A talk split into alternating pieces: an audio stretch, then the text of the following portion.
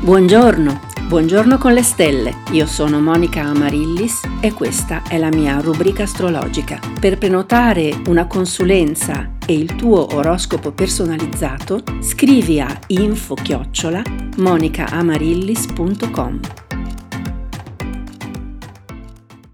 Buon martedì 7 giugno 2022. La situazione in cielo non è cambiata molto rispetto a ieri. Abbiamo sempre la luna nel segno della Vergine, ormai nel, al mezzogiorno di oggi arriva a 14 gradi, quindi a metà del segno, e forma un bel aspetto di trigono con Urano. Il trigono è a 120 gradi di distanza sul cerchio zodiacale e questo aspetto, luna trigono a Urano, può eh, sicuramente sollecitare l'attenzione, la rapidità nel cogliere le situazioni, eh, la capacità tecnica, tecnologica di tutte le persone che appartengono al, ai segni di terra, ma anche ai segni d'acqua. Quindi è anche un buon aspetto per fare degli acquisti tecnologici per questa giornata. Oggi si forma anche il primo quarto della luna, quindi luna crescente, dove, l'ho ripetuto più volte, ma ripetita Juvent,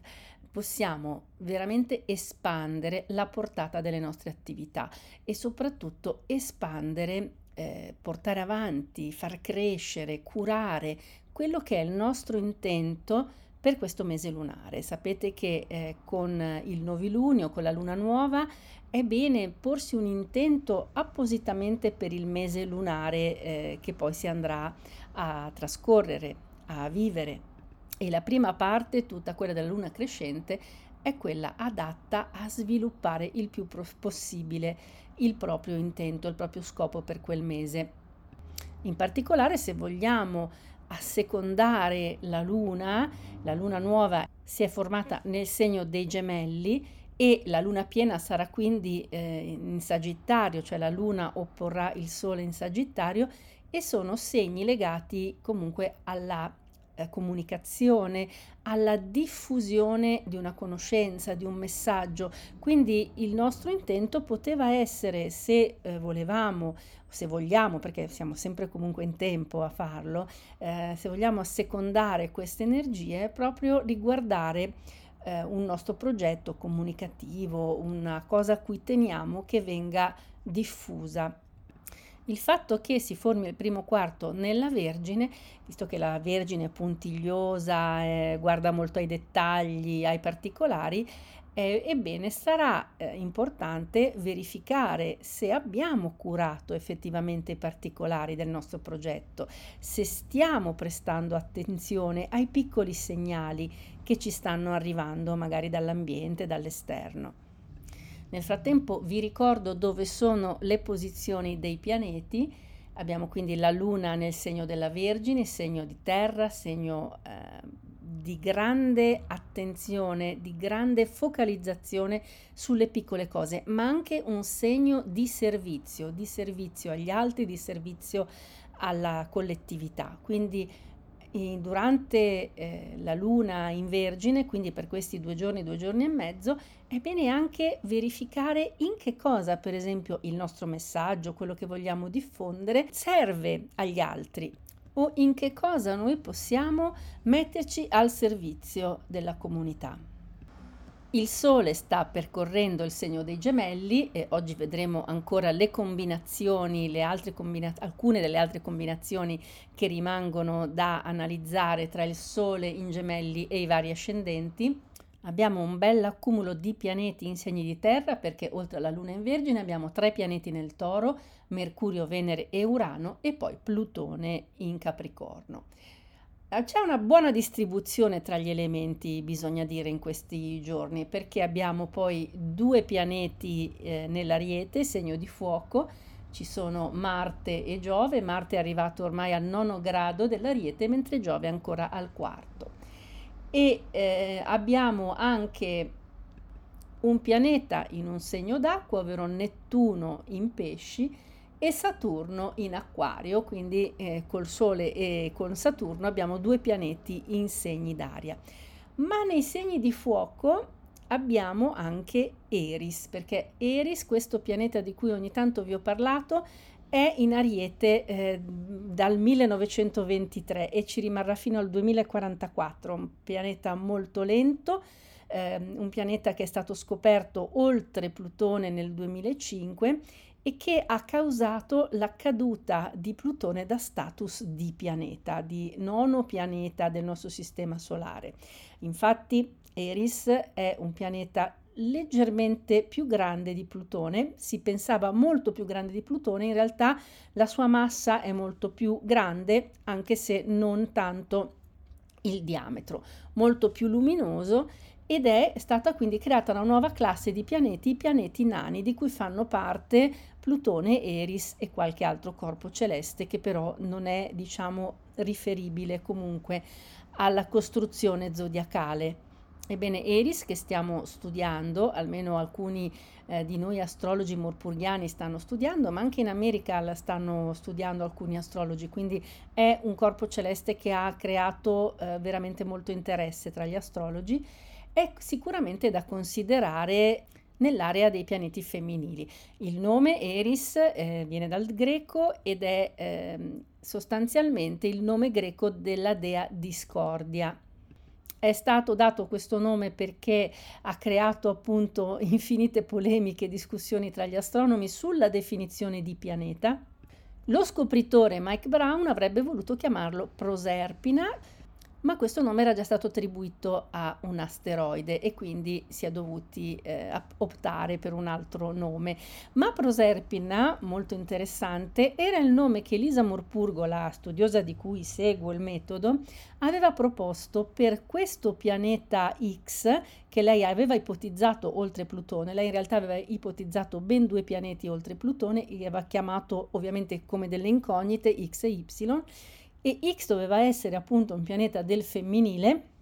sostanzialmente una rappresentante della grande madre, del grande grembo fertile della natura, e Y, un pianeta ancora più lontano, che per il momento non è stato ancora identificato, qualcuno ha pensato di vedere in qualche altro corpo celeste scoperto oltre Plutone questo Y, ma insomma sono solo ipotesi per il momento. E Y sarebbe il signore delle origini, quindi il tempo lento e legato anche ai fenomeni meteorologici, alla formazione della crosta terrestre, eccetera. Sostanzialmente 12 corpi celesti per 12 segni, eh, proprio per completare il linguaggio L'alfabeto eh, dei pianeti è sostanzialmente il codice zodiacale. Mi lascio sempre trascinare da questi argomenti che mi appassionano moltissimo e arriviamo però al punto che vi interessa, cioè come andrà la giornata per i vari segni. Vi ricordo che ovviamente è questo è soprattutto un gioco perché non possiamo ridurre l'influenza di tutti questi corpi celesti eh, solo su un un segno, perché noi siamo composti di tanti segni, anzi di tutti i segni sostanzialmente, perché avremo vari corpi celesti distribuiti nello zodiaco, ognuno con il suo particolare significato. Oggi ho dato i voti ai vari segni a seconda appunto delle energie planetarie eh, coinvolte e cominciamo dai segni un po' più scarsi a cui ho dato un voto un po' più basso, ovvero un sette e questi sono Bilancia e Scorpione che in questo momento hanno sì anche dei supporti ma hanno anche parecchi pianeti in opposizione o in quadratura insomma in dissonanza per cui sono in un equilibrio sì ma un equilibrio un po' precario. Al quarto posto con un bel lotto i segni che anch'essi hanno parecchi contrasti, parecchie conflittualità celesti, ma che comunque sono un pochino più supportati e in questo caso sono Leone, Sagittario e Acquario, per cui si hanno dei detrattori, diciamo così, astrali, celesti, ma anche dei sostenitori. Al terzo posto, con un bel e mezzo, i segni ancora più sostenuti. Anche loro non sono completamente scevri da alcuni problemi, piccoli conflitti, eh, magari un po' di confusione, distrazione, ma insomma se la cavano bene perché hanno anche tanti supporti e quindi al terzo posto con un bel lotto e mezzo abbiamo gemelli, cancro, vergine e pesci. Al secondo posto con un bel 9 abbiamo segni ancora più forti e questi sono l'Ariete e il Capricorno, due segni solstiziali che hanno veramente tantissimi supporti. Il Capricorno perché ci sono tutti questi pianeti in segni di terra e l'Ariete comunque perché ha Giove e Marte in transito sui propri gradi e quindi e, e non solo, c'è Saturno in buon aspetto, il Sole in buon aspetto, quindi sono sicuramente ben supportati con quindi un bel 9 come voto. Ma al primo posto indiscusso il vincitore, tra virgolette, insomma, nella, nella categoria più alta con un 9,5 abbiamo il toro. Il toro in questo momento ha tre pianeti nel segno, ha Nettuno in buon aspetto, Plutone in buon aspetto, la Luna in buon aspetto, quindi in questa giornata sicuramente il toro vince, diciamo così, eh, la graduatoria eh, dell'energia astrale eh, di cui i segni sono i ricevitori. In ogni caso, a qualunque segno apparteniamo, possiamo sfruttare l'energia della Luna in Vergine per esercitare la nostra attenzione e la nostra pazienza, la nostra concentrazione sulle piccole cose. E ora passiamo ad analizzare eh, la combinazione Sole in gemelli ascendente cancro, ovvero una combinazione aria e acqua, una quindi un po' particolare. L'aria e l'acqua non sempre si combinano bene, sono abbastanza antitetiche. È un po' come se l'aria, il soffio dei gemelli increspasse un po' l'acqua calma, cristallina del cancro. Qui abbiamo un atteggiamento abbastanza disincantato, quello dei gemelli, ironico, che ama prendere le cose un po' alla leggera, osservarle un po' da vicino, ma comunque non essere mai completamente coinvolto, soprattutto a livello emotivo, con invece una una natura eh, molto emotiva, molto romantica, che è quella del cancro. Entrambi i segni sono legati all'età eh, giovanile, il cancro in particolare all'infanzia e i gemelli alla seconda infanzia e all'adolescenza. Quindi c'è sicuramente un atteggiamento che forse rimane per tutta la vita un po' infantile, un po' eh, bambinesco in qualche modo in questa combinazione, a meno che ovviamente non intervengano dei fattori correttivi nell'oroscopo, quindi magari un Saturno importante che porta eh, gravità, serietà eh, o cose di questo genere. Si tratta quindi di un individuo tendenzialmente che ama sognare ad occhi aperti con moltissima fantasia, ma a volte scarsa concretezza. Quindi questa natura può essere fruttuosa per le attività artistiche, per un'attività che, che sia di tipo giornalistico, letterario o anche altri tipi di arte, ma certo eh, non è eh, una personalità molto concreta e quindi a volte ama perdersi nei sogni a occhi aperti. E questa combinazione, sempre se non intervengono altri correttivi nel tema natale,